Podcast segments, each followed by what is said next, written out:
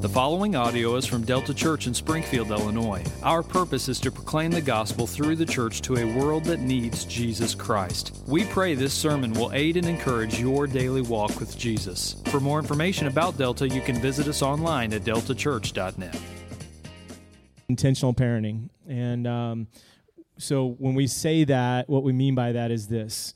Um, and you, if you want to write that down on the back of your little self assessment thing you're going to take here in a few minutes, uh, we give you a lot of white space because it's not a lot of fill in the blanks. So if you don't have one of those, be sure to grab one of the self assessments on the back. And if you're watching online, we'll uh, send that out on email later so you can take that as well.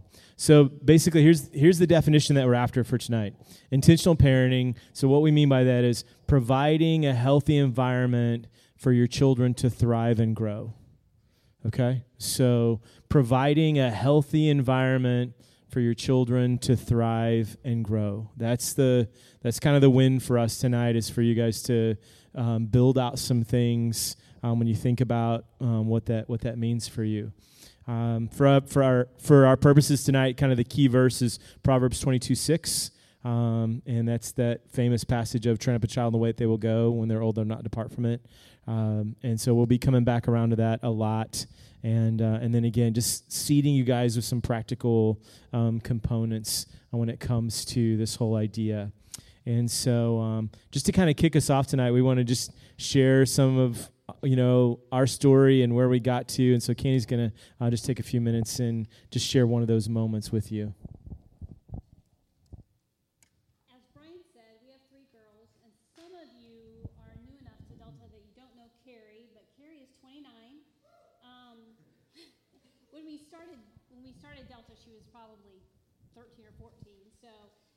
been gone on her own a long time.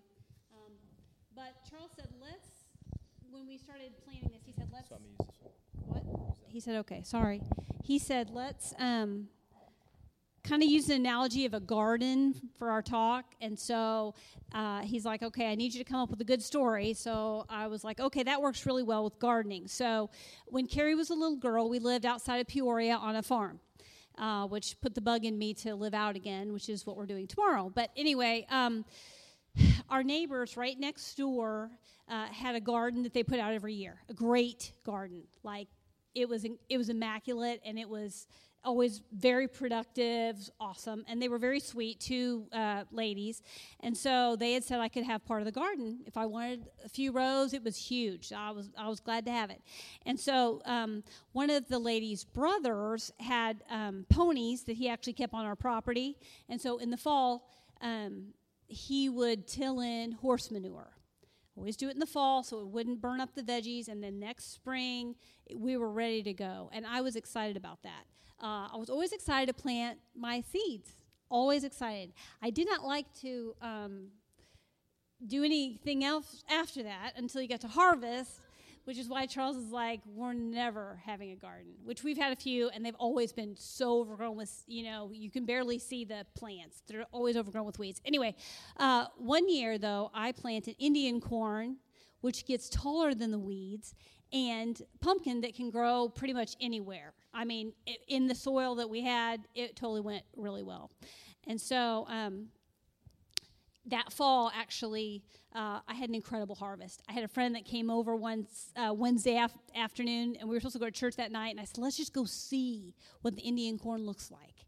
And it was those huge ears, like you see, like if you go to the apple barn like they were all everyone was like that and so before church i'm like let's get it all out of here i was so excited because i hadn't done anything but stick the seeds in the ground and then uh, before the frost Carrie and i she was probably about five or six went out and got all the pumpkins and we had so many pumpkins I, my whole house was full they were the cute ones you know not the really big ones but the cute little ones anyway um, but the story that I had really that pointed to that is that somebody else, not me, had done a really good job preparing that garden.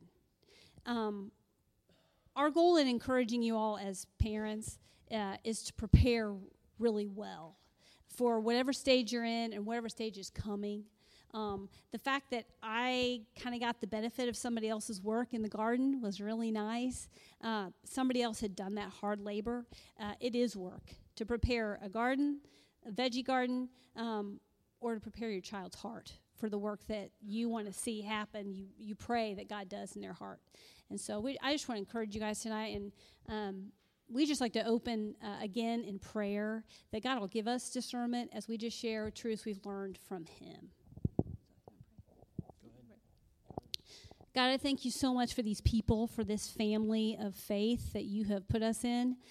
I thank you for all the children that you have so blessed our church with. And I just pray for the parents here, God. I pray um, that you would help them to learn your word and love your word themselves. And I would pray that you um, give them discernment as they teach their children about you, as they raise their children to learn about the mysteries of Christ as they point them toward the hope of salvation that they have found. And um, I just pray that this is a night when we can all learn together, encourage one another in the great task and the blessing you've given us in being parents. In your name, amen. So if so, if the big rock is this whole idea of providing um, a healthy environment where your children can thrive and grow, here's kind of three things that we want to chase after tonight. Number one is uh, we want you guys to take some time to assess um, how prepared you are. And so that's one of the things we're getting ready to do with the little self assessment that we gave you. Um, just and this is this is for you. All right, we're not going to be doing a lot of sharing with that, but um, just want you to have that. The second thing is, what are the tools that you need to succeed in kind of each stage of of parenting? And so we're going to going to be looking at those things. And then lastly, uh, we want you to walk away from here with the beginnings of your plan for what it looks like uh, to develop that healthy environment for growth with your children. And so we're going to be doing so. So tonight is really just kind of a launching pad for um, the rest of your parenting journey. Okay, um, we're not gonna. You're not to come away from tonight with some kind of completed master plan of here's how I survive parenting or here's how I do. You know, it's it's really the beginnings of it. Okay, so tools and then a a, a path, I guess, if you will, when it comes comes to go get that. So here's what we want you to do. Um, uh, John, would you would you be willing to go up and give us a little music while we do the self assessment? So little working music. So that'd be awesome. So what we want you to do is just take two or three minutes, and um, you can either do it as a couple if you're here with your spouse, or um, you can do it by yourself if you don't want to do it with your spouse. Um, okay, if you want to fill out one each, you can do that as well. Or if you're here by yourself, um, just fill out the assessment. And so just go with your gut instinct. Don't overthink it, um, and just take a few minutes just to kind of evaluate um, how prepared you are for the different stages that you're in. Um, and we haven't defined those stages yet, so just kind of guess at what they are. We're kind of using Delta language. Um, so, well, actually, I'll just tell them what they are now. So, um, nest, zero to two, flock, um, two to three, right? Three to five, yeah. Flock, three to five. Um, herd, kind of pre K. There's a little overlap, kind of pre K to um, third grade, and then school age, you know, is that kind of third grade to junior high, teenage years, and then young adulthood starts at 18. So, um, and again, this is not like don't be hardcore about uh, getting it exactly right. Okay, so question. Yeah, so transitions are how are you helping your child transition from kind of one stage to the next? What are the things you're doing uh, to get ready for them to move from like um, even think about here at Delta when you move from being in the nest to being in the flock, being in the flock to being in the herd, herd to school, school to teenage years, teenage years to young adulthood. And then skills are what are the competencies, you know, that you feel like they need to have to be able to transition to that next next stage of life, if you will. Um, so think kind of big broad don't necessarily think of like in you know real specific things but what are the broad things you feel like they need to be able to do to move on into that next, you know, phase. Okay. And again, we're leaving this real open ended because parenting is, I mean, there's not one single pathway, right? And even in your own household, we're going to learn tonight, there's not one single pathway for how you parent because God has uniquely wired each one of your children very differently. Okay? So, um, but there are some broad principles. So just take a few minutes. Pastor John, kick on a little little music for us.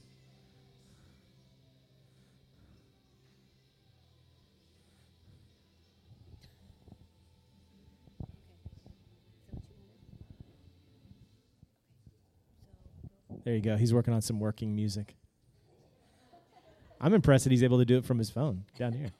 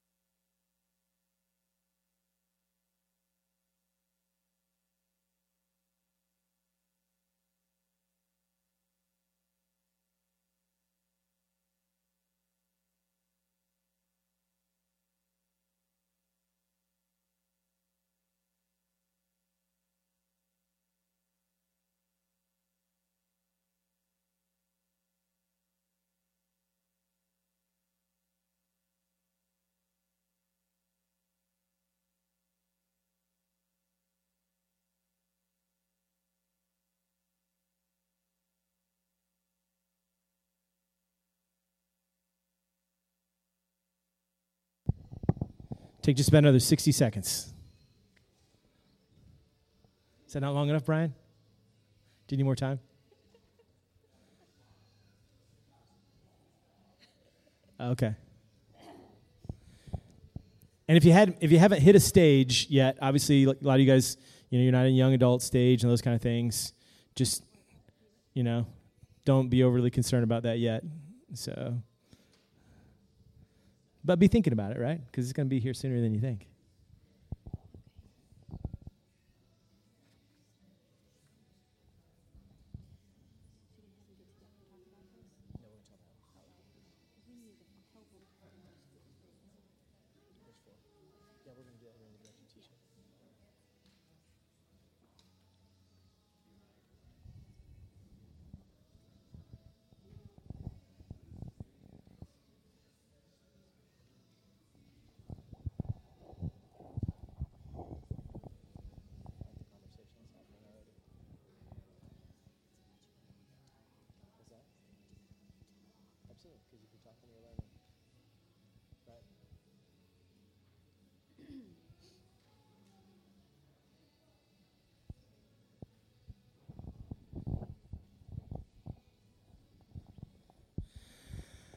All right, let's take let's take just a second and uh, just just kind of debrief just a little bit. We're not gonna not gonna dwell on this t- for too long. This is more just to kind of help you get some interest in where we're headed and think through how ready am I. So, any for anybody in the room, any kind of uh, ahas about just the the self assessment in general.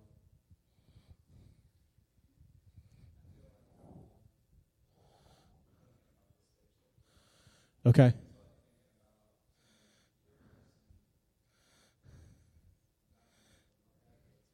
Right. Exactly. Yeah.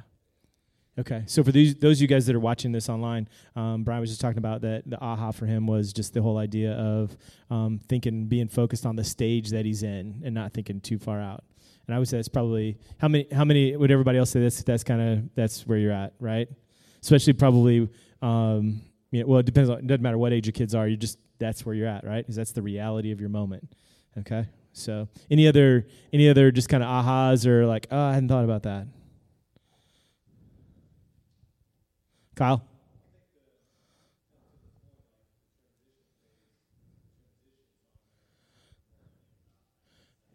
Yeah transitions are super important. Yeah, yeah. and we probably don't think about those very often, right? Again, because we're just kind of consumed with what's what's in there. So, but um, yeah, that that driver's license is just right around the corner, man. You know, so it's just right there, right? So, um, right, Erica?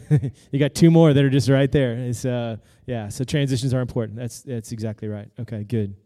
Um, all right. So any anything else? Anybody else? Meredith.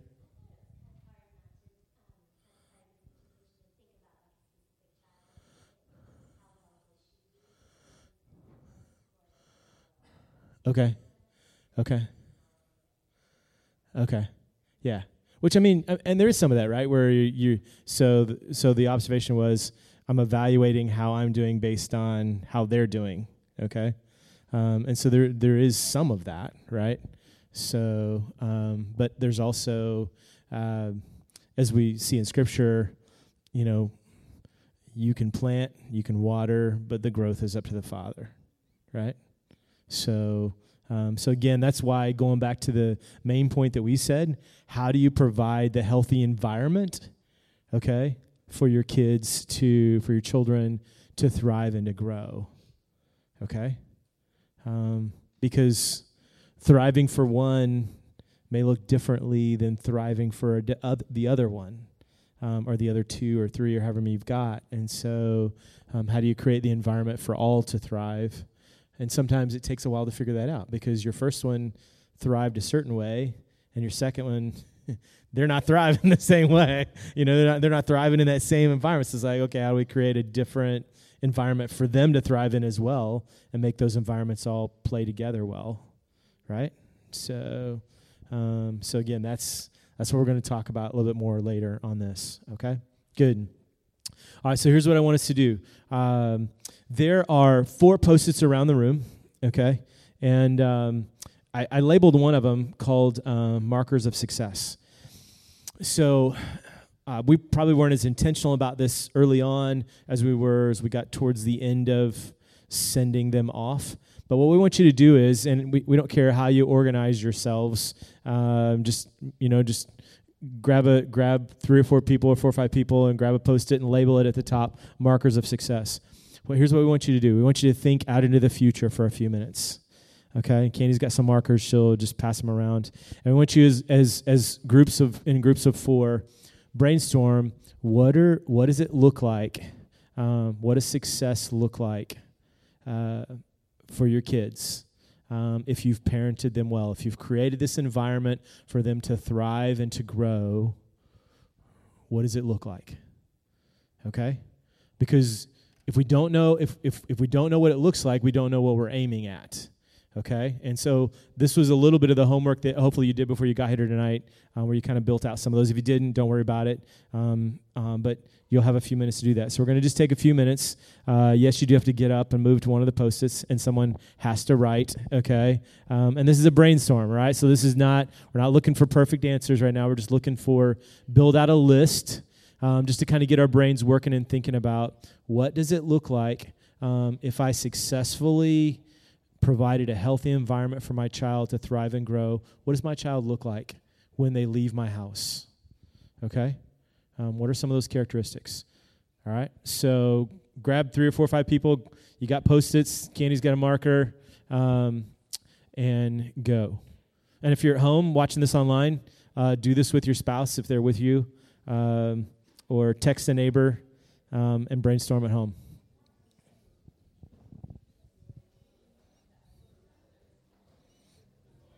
There's and there's four post-its, so so spread out. So try to keep try to keep it to like, you know, three or four or five people at most. So we need a few more down here down the front. There we go.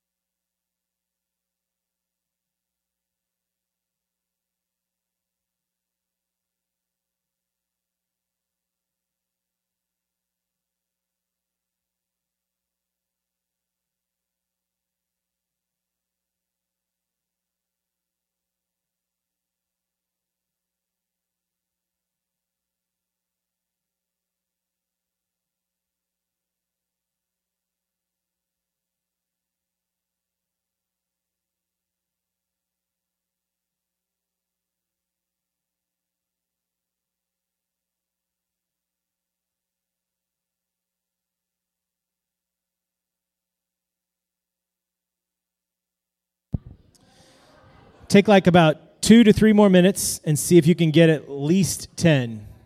At least 10.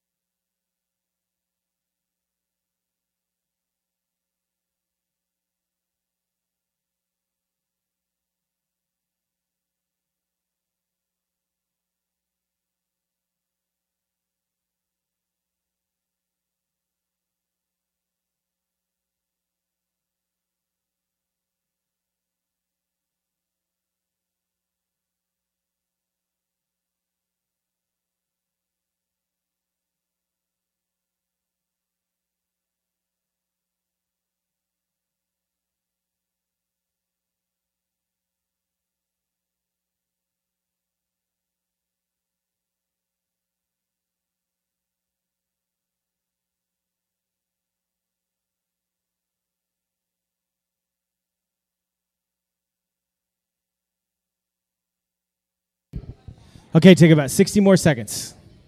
You got 60 seconds.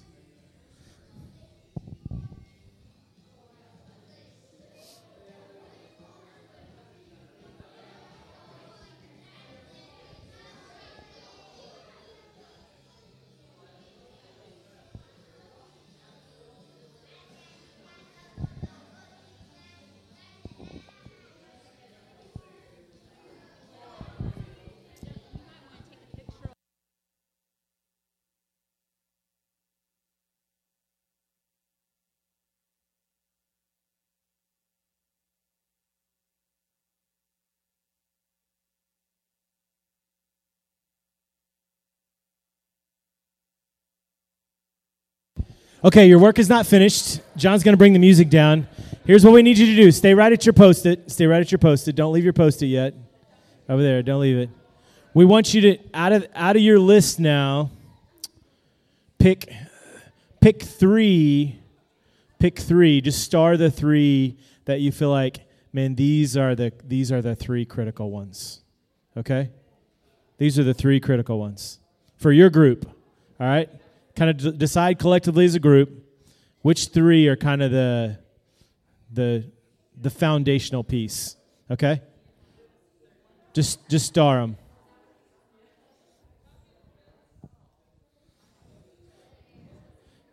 Did you guys bail out on your team over here? We're done. Oh, okay. All right. And for you guys watching on Facebook, John's going to take a picture and uh, he's going to post the post these brainstorms on the Facebook Live post.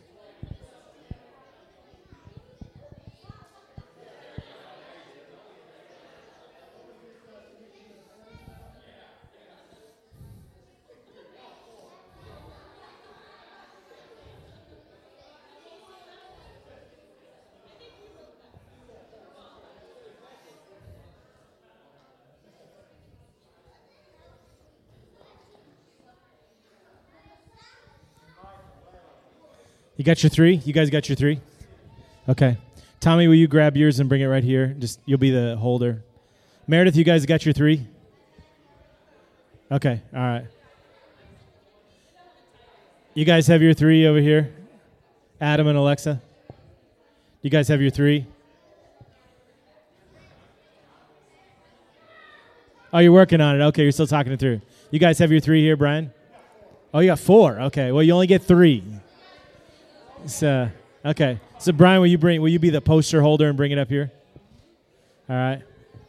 BK, will you uh, be the poster holder and bring it up? Then Brady, will you be the poster holder and bring it up? Bring your poster up. Yeah. Yeah.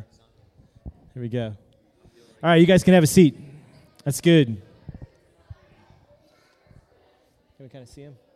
Oh, John's the way, but can. We'll be in soon here a second. There we go. This is good. This is good. Brian's cheating. He's going to use a. Uh, there you go. All right, that works. They can can they can they see him on the feed? Can you guys come to Can you guys come to the middle so the people on Facebook can see you as well? There we go. So so here's the here's the deal with this exercise.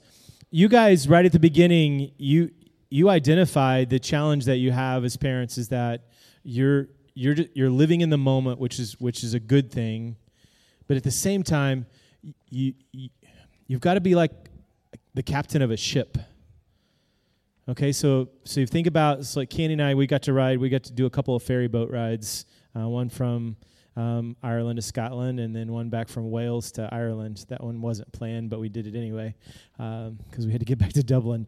Um, and so I'm thankful for the ferry boat captain doing two things at the same time. One is he's always checking the dials of the ship to make the ship is continuing to run. So he's staying in the moment, right? Which is what you're doing as a parent right now. You're staying in the moment. But he's also the only one on the ship that's keeping his eyes on the horizon to make sure the ship is heading in the right direction. Um, and that's what this exercise is kind of beginning to get us to think about is what's out on the horizon um, because you're the only you're the only people that are doing that for your children in the way that needs to be done for your children. There are other people that will occasionally come in and kind of think about that, but for you as parents, we want you to be thinking about what's what's what's out there. So while you're looking at the dials, you've also got to occasionally glance up and look at the horizon, look at where you're headed. Um, to make sure that you're you're headed in the direction you want to be headed. So, what I want us to do here with with our lovely post-it holders here, um, just with with each one of your groups, somebody from your group just kind of holler out what were the what were the two or three big rocks that you guys identified in your group. So let's start with this group up here. So that was the uh, Tommy and Sierra group with the Bennetts and you guys. What were the what were two or three things that you guys identified? Um, I can read them, but I want you guys to be a part of it. So, what'd you identify? Okay. Okay. Yep. So salvation, knowing God. Yep. Okay. Okay. Yep. Okay, awesome. Okay, cool.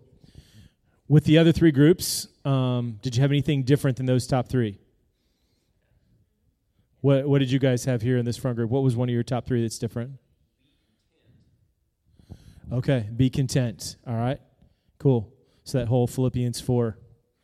Whatever my circumstances, I'll be content in them. Whether hard, good, um, I can I can be content. All right. Okay.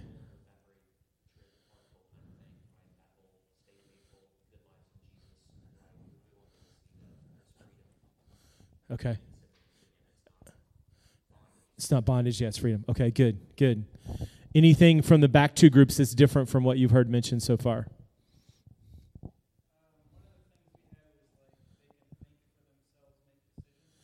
Okay. Yeah. All right. So they know how to wisely process and make decisions. Okay, good. Excellent. Anything else from the back group? Did you guys have anything different? Um, yes, ma'am. Okay. They can function. okay. They're not still living in the basement, right? Okay. Age appropriate, not living in the basement. Yeah. All right. That's good. That's good. Excellent. Gentlemen, thank you. Give it, give it, give it up for the the post-it holders. So, if you guys will just um, put those along the wall over there, because we may have some time. We're going to reference those back again. See, again, if you don't know what you're looking at, you I mean, if you don't know what you're aiming at, right? um, you're never going to know if you've gotten there or not. So, so I think this is this work that you guys have done here is good beginnings for you to think about what what am what am I aiming at? Because um, again, the win for us tonight is this whole idea of intentional parenting, providing an environment where your kids can thrive and grow. Um, and so if that's the win, then then these are some key, I think, some key things that you guys are already identifying.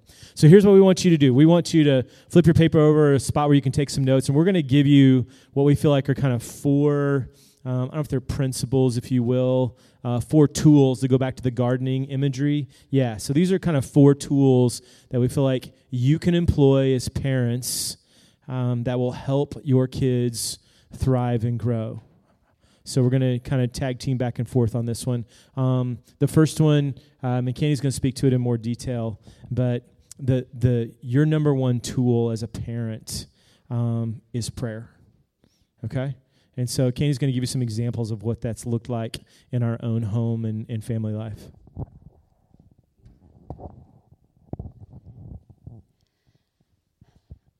I truly believe that in my own life, um, I have not used prayer, and I have not prayed enough.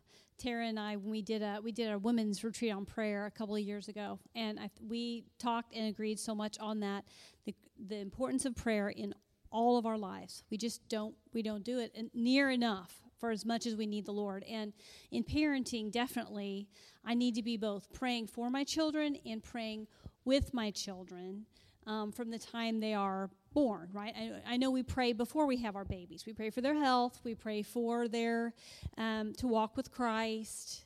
We pray that we do a good job as a mom and dad with this new baby, um, and then we need to just continue that. Some of the ways that I have done that, and I know that you guys do this.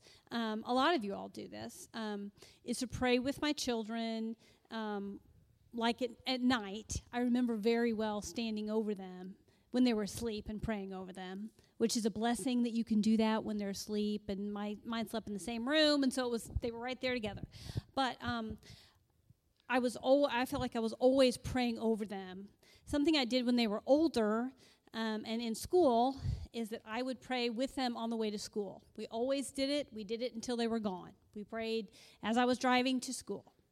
Um, and so sometimes Maddie was tying her shoes up on the windshield while I was trying to pray, but I was always, I really wanted to put in mind to them that the most important relationship, the relationship with the Lord, needed to be foremost in their minds. They needed to be focused on the Lord before they headed out into their day. Um, as they got older, um, they did do their own Bible studies or quiet times. Um, when that fit into as that fit into their day. It wasn't something I was checking on them um, often. Occasionally, I would say, "What have you read?" or whatever. But um, but I wanted them to see that I was praying, and I wanted to always model that for them. Um, when they got to high school. Um, and this goes along with both scripture and prayer, but when they got to high school, um, I would send scripture with them every day it's been hard not having them, somebody to put scripture with, because I always made lunches. I'm just one of those, they didn't like school lunch, whatever. So, not like a peanut butter sandwich was that great, but uh, but I'd always put scripture in. It usually had to do with what I'd read that morning for my own devotional time. Um, but I just always wanted to put the Lord before them. It was just really important to me to always do that. Um, and then as, as they got further on um, in high school, when Charles and I would do devotions with them, we would pray with them. So prayer was just always a constant that they saw us doing, and I was praying for them. Um, something I did, I, I started when Carrie was in about seventh grade. Um, there's a group of uh, praying moms called Moms in Prayer, and they're prayer. They're it's a prayer groups with homeschool moms meet or school. Um, the idea is you're praying for a school. So if you're homeschool, you'd probably be praying for Tara. and the leaders of that, you're praying for the teachers or the mentors, counselors, whoever are over the kids.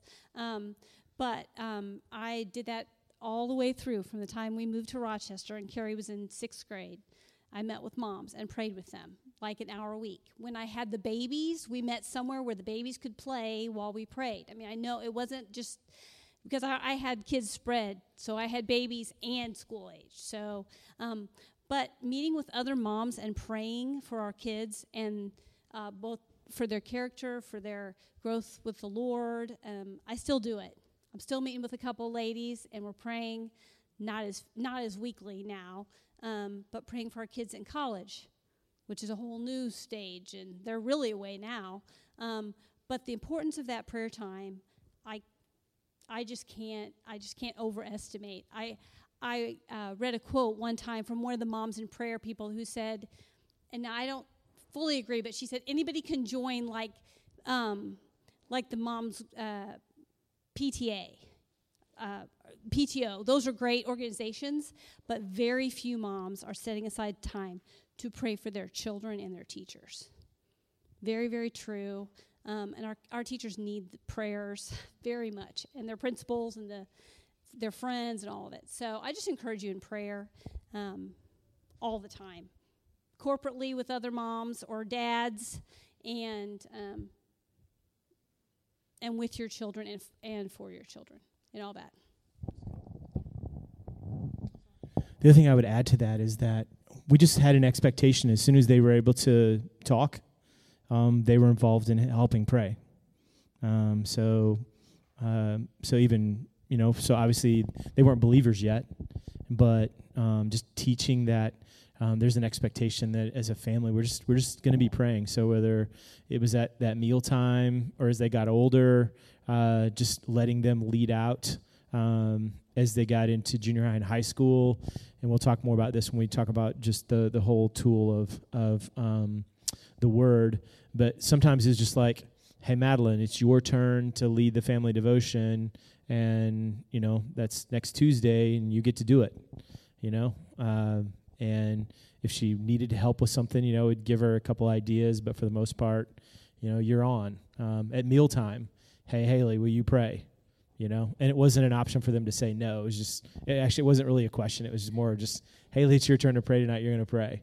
You know, uh, just to get them into the rhythm of of being comfortable of verbalizing, articulating um, to the Father in that in the privacy of our home. Um, you know, and I and I get the dealing with introverts and extroverts and how people process differently.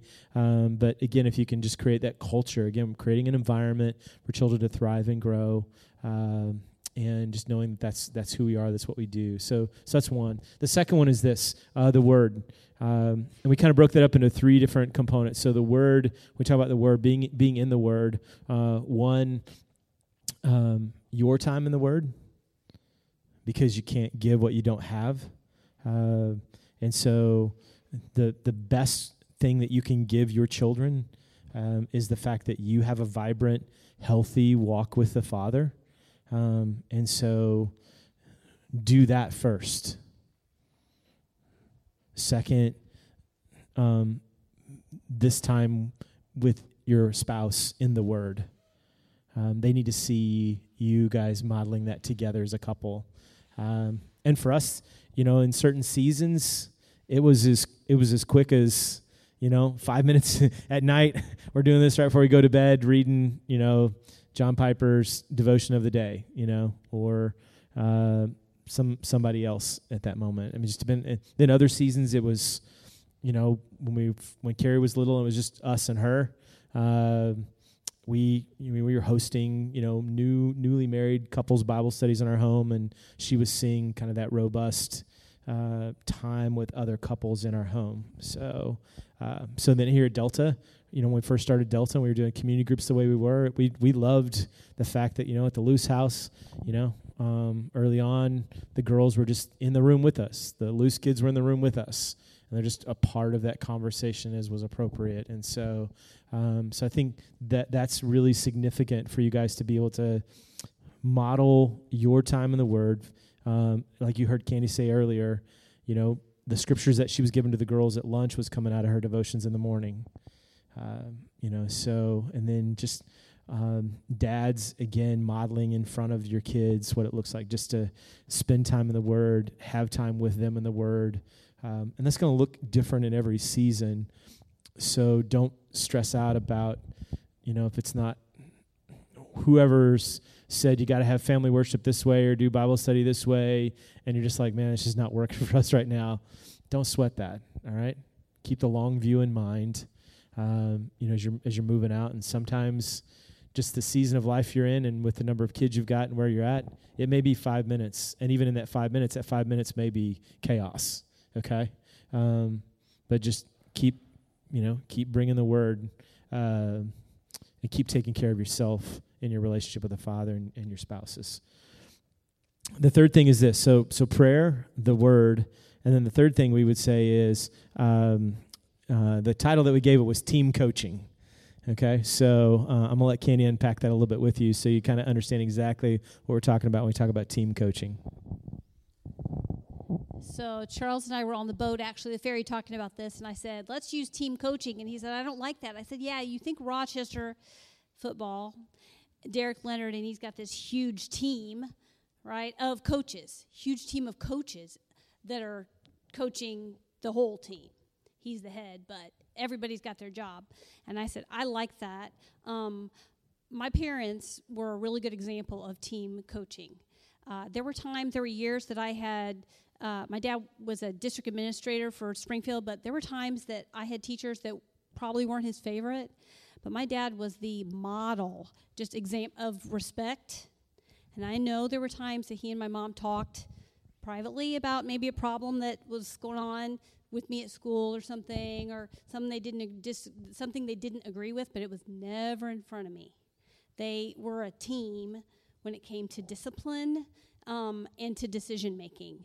Um, it's so easy for children to learn how to play off each other or to play off the parents. You know, dad said I could do this, or go to the parent that's easier, or the parent that's tired, or busy, or whatever to get what you want. Um, and so I just, that's something Charles and I have really worked at, and we have not gotten it right all the time.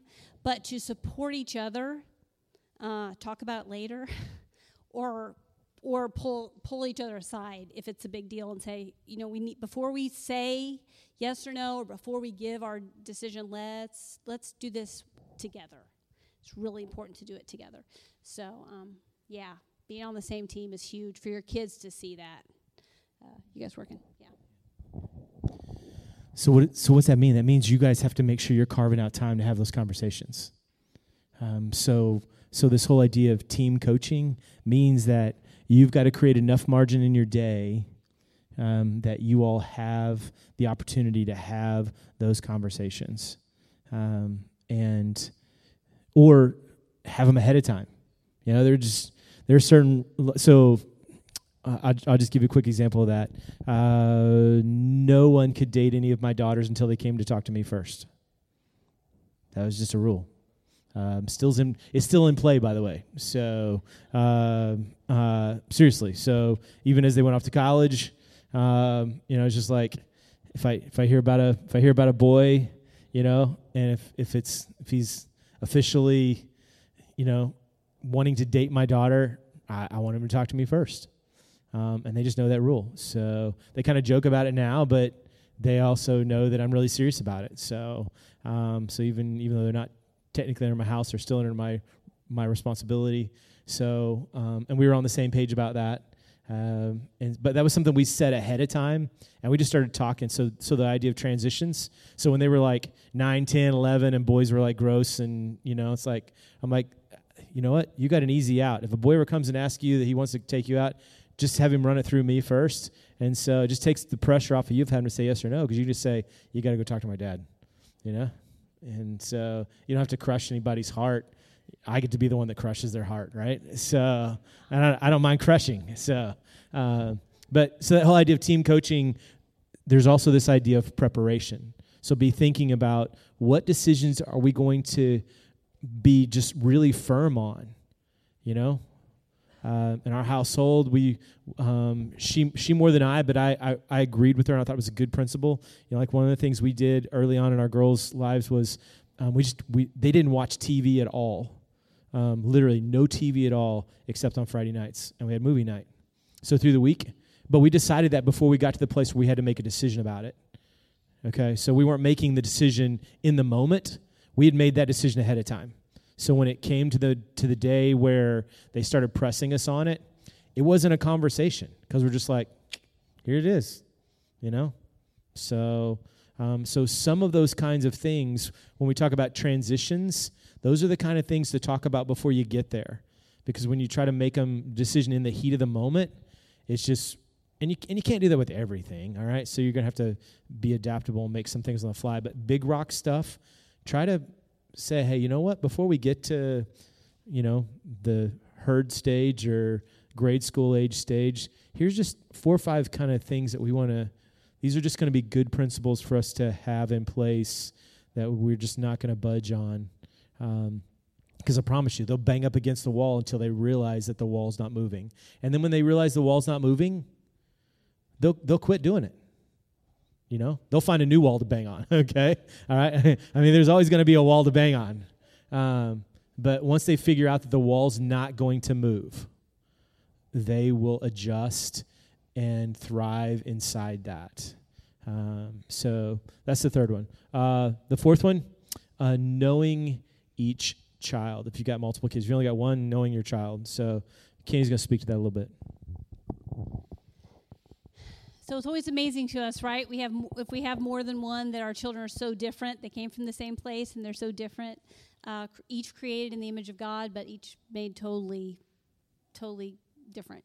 Um, one thing that has helped us a lot um, is understanding um, love languages. And I don't know if you've heard of that. It's been around for a very, very long time. Um, it was a, ball, a book that was written by Gary Chapman, probably 25 years ago, forever ago. Okay, it helps your it helps you in your marriage and your relationships with other people if you're not even married, and it really helps with your children.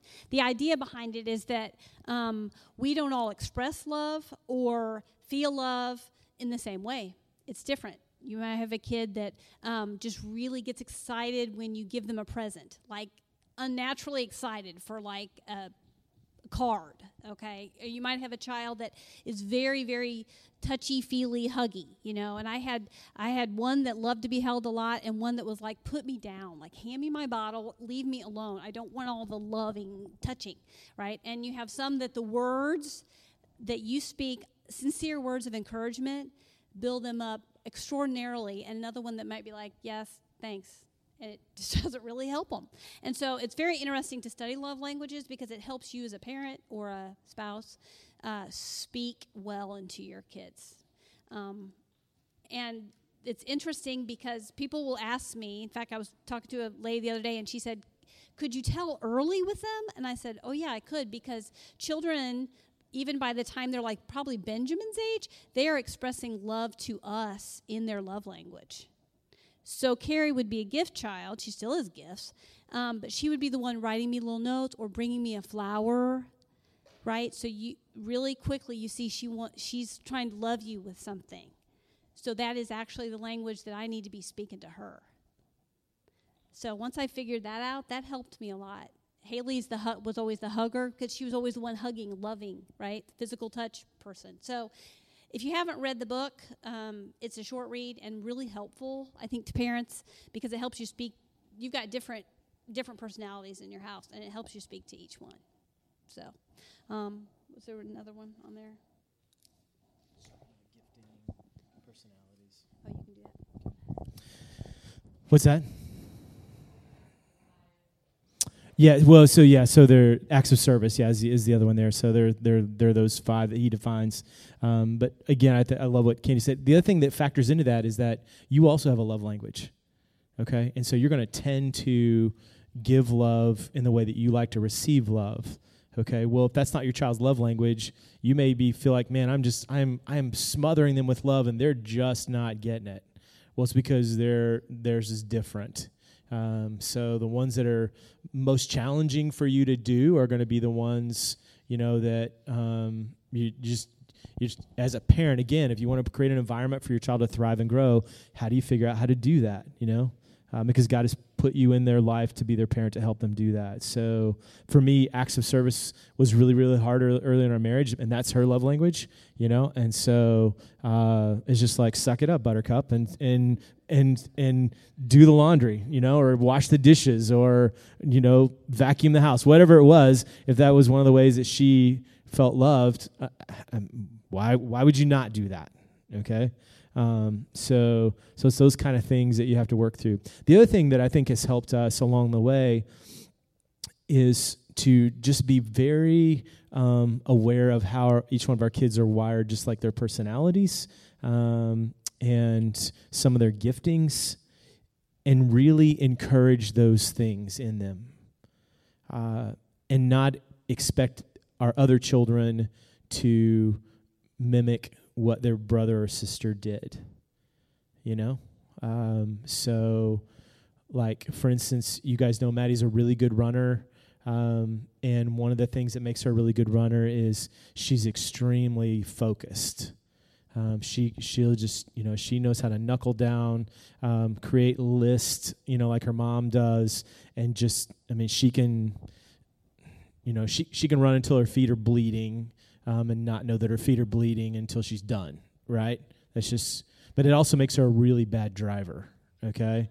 Uh, hope she's not watching this. Um, so because she can she can get real she gets really focused, right? And as you drive, you got to be aware of your surroundings, you know. So um, so to if we try to impose that expectation on Haley, um, man, it just that would just cause her to crash and burn because um, Haley is um, not that way. So um, she's very social.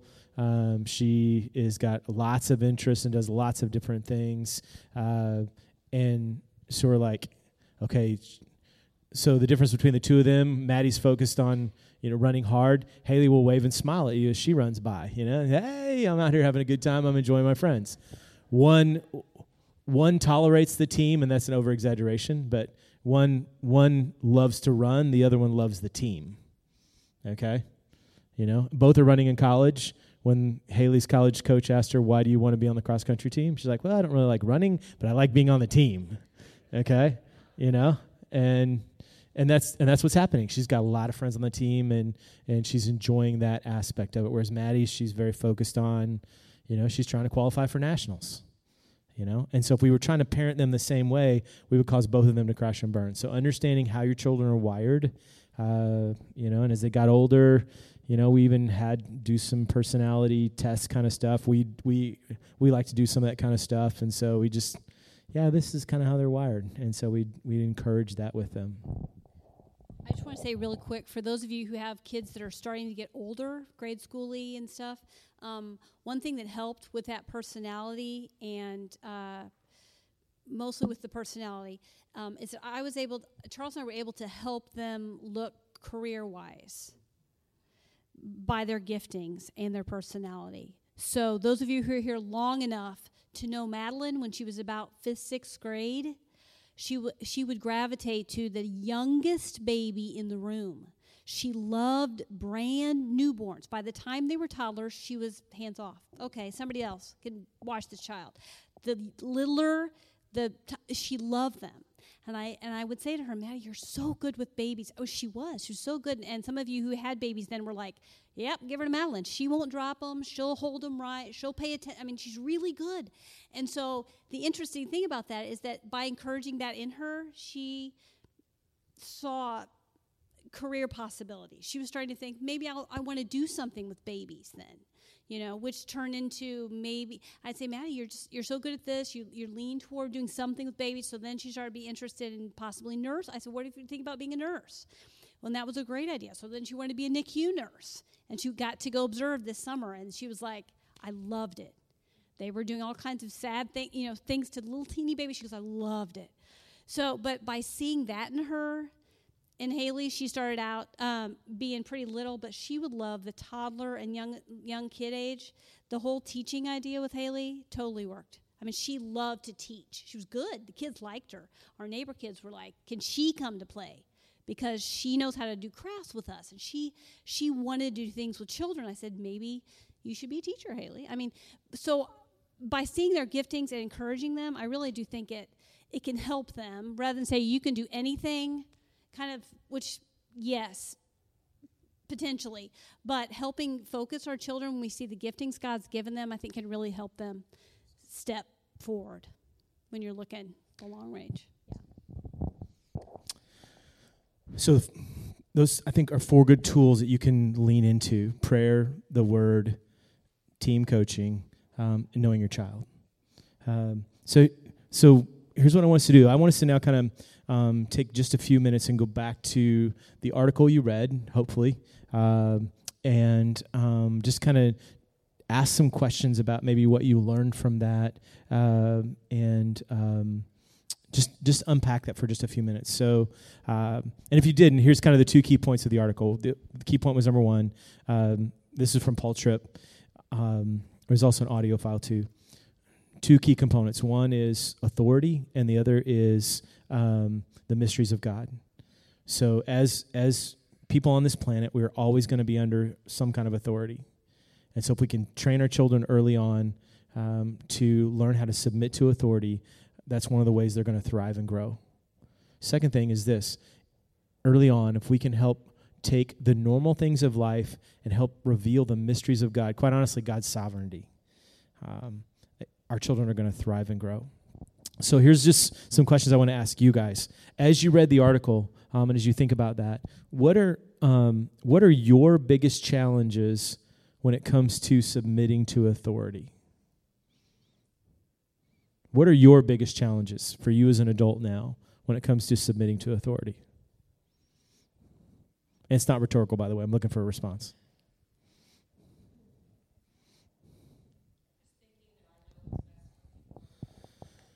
Okay. Thinking you know what's best versus other people or even God, potentially. Okay. All right. What's that? Pride. Okay. Yeah. Yeah. Good. Somebody else. Can I trust that authority? Yeah, is that is that authority trustworthy? Okay. Good. What else?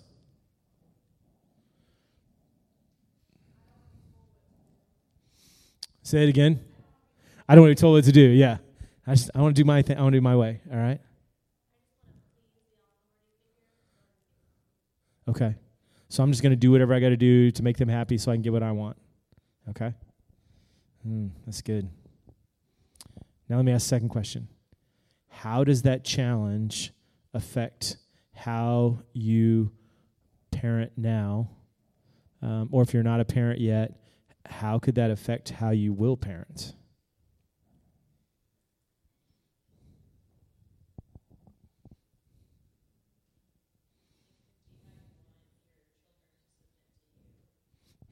Yeah. Could be how they how they how you want them to submit to you. Okay. Yep, that's good.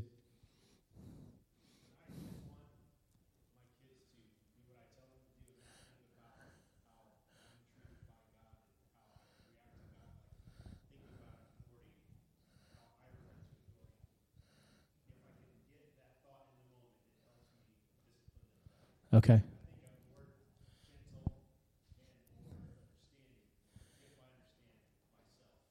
Okay. Yeah. So just to summarize that for you guys and also for the people listening on um, Facebook Live, um, you're, what you're saying, Brian, is if you if you think about how God treats you and you relate to the Father, that helps you when you parent your kids and, and parenting them in a way that is more gentle, um, maybe gives grace and mercy in a way that you may not have given it if you didn't if you didn't see it. Okay, that's good. Somebody else.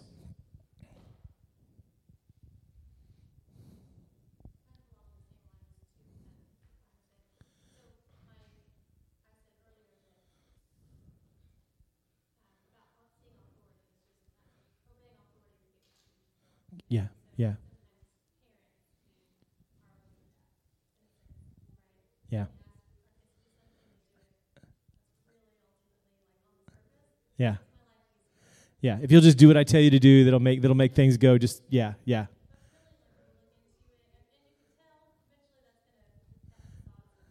Yeah. Right. Yeah. Yeah. So the surface obedience, kind of the plastic obedience. Okay, I'll do it because you told me to do it, but I don't really like it, and I'm not going to do it when you're not looking at me. You're not getting at the root or the heart of the issue. Okay, that's good. That's really good.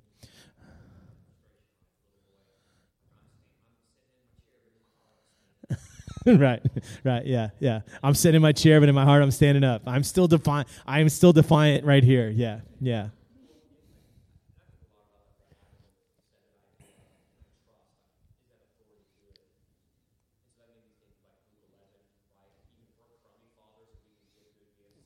Yep. More, the Father.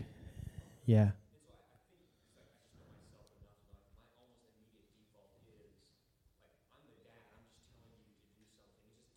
Right.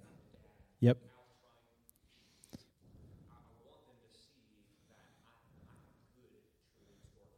Yeah.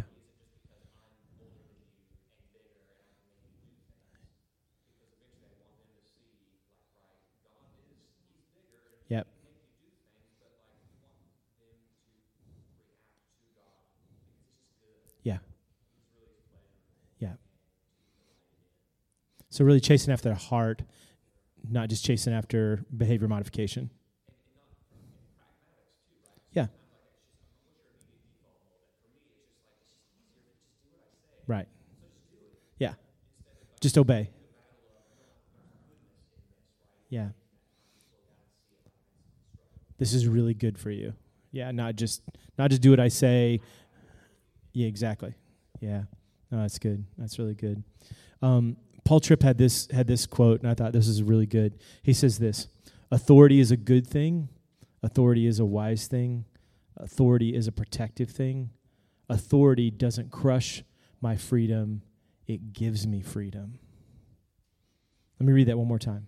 Authority is a good thing. Authority is a wise thing. Authority is a pro uh, protective thing. Authority doesn't crush my freedom; it gives me freedom. So this is a rhetorical question, um, something for you to just kind of think on and dwell on. How can you create an environment where your children thrive under authority? How can you create an environment where your children thrive under authority? if you if you believe that statement and believe what we've been talking about from scripture scriptures that have been mentioned that authority truly does give freedom so as a parent what can you do to create an environment where your children thrive underneath authority and it's going to be different for each one of them you know because some of them are going to be on the surface people pleasers like what um, you were talking about earlier so tara uh, and so they'll obey you with their lips and maybe even their actions, but their heart is far from you because they're just trying to make you happy, but they don't really, you know, because they want something. Whereas it's kind of like the story, of the prodigal son, right? One, the prodigal went away, came back, but the older son stayed, but in his heart, man, he wasn't happy with dad. Uh, and in the end, he was, you know, probably worse off than the than the son that returned. Second thing is this uh, Tripp talks a lot about the mysteries of the universe. So um, when you when you think about that whole idea, the whole mysteries of God, um, what are some ways that you're revealing the mysteries of God to your children in the stage they're in? Those of you guys that are parents.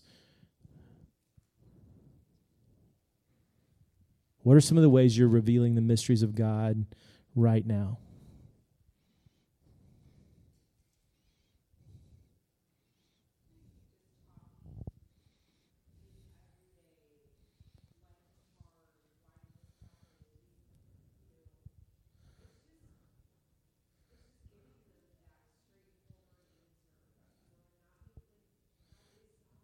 Yeah. Yeah. So even in the hard things of life, just giving them very straight answers about God's sovereignty and who He is. Okay, that's really good. Somebody else. What are what are some ways you're just revealing the mysteries of God? Kyle.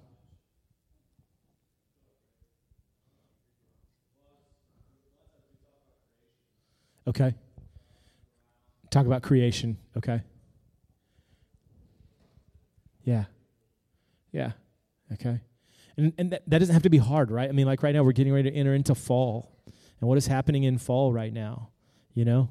Um, as we go through the, the seasons of life as as plants begin to you know get rid of their leaves and go dormant you know um, what's what's the purpose of things like rest and how God creates rest even in um, even in the fields and even in the trees. Uh, you know, so you can have those conversations about Sabbathing as you're talking about things like the seasons. And those are those are easy conversations to have with you know even the littlest of children. They get that, they see it.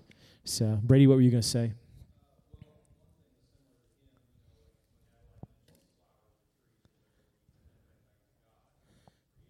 Yeah.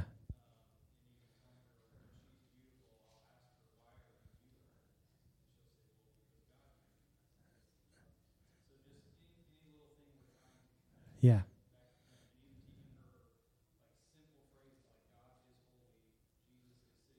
Okay. Sure. So even those little catechism kinds of things, like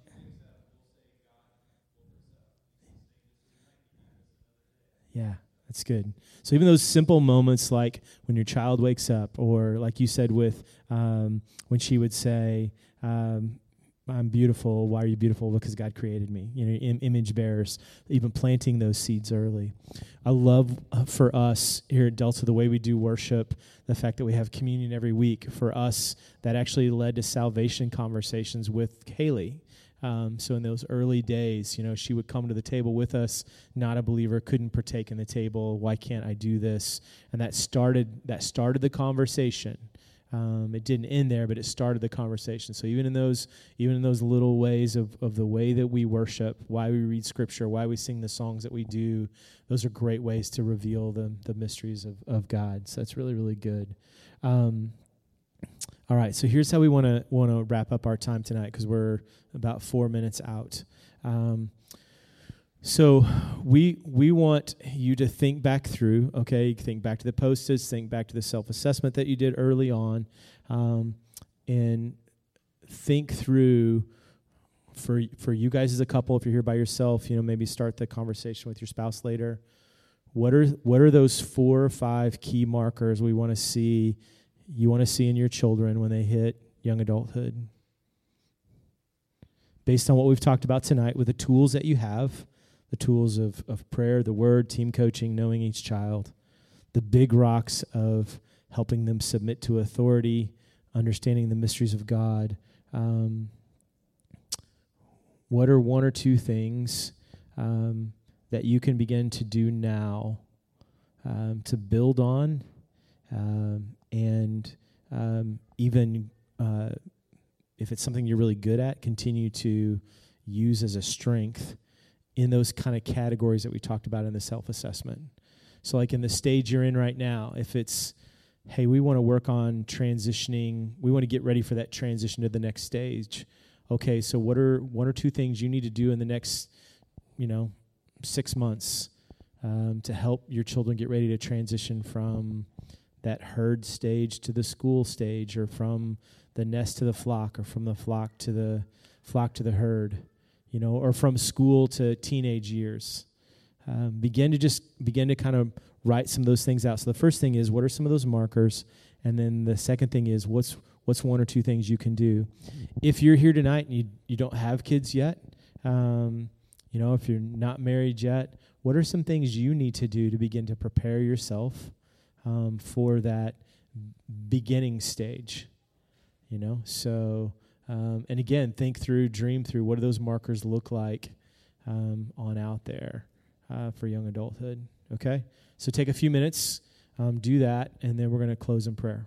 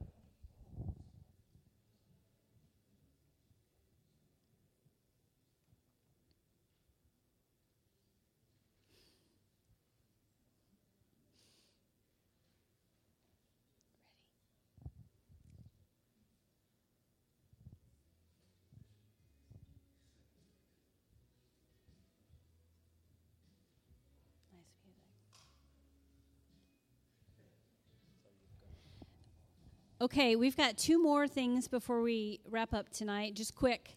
Um, I'd like for, uh, we'd like for you all to find uh, someone around you. So another couple, if you're a couple, if you're single here, you guys get together and pray for each other right now. Um, and then we have one more assignment uh, when you get done. So we'll just give you a couple minutes to pray for each, pray for the couple who's near you or the friend who's near you in in that in parenting. Pray pray for them.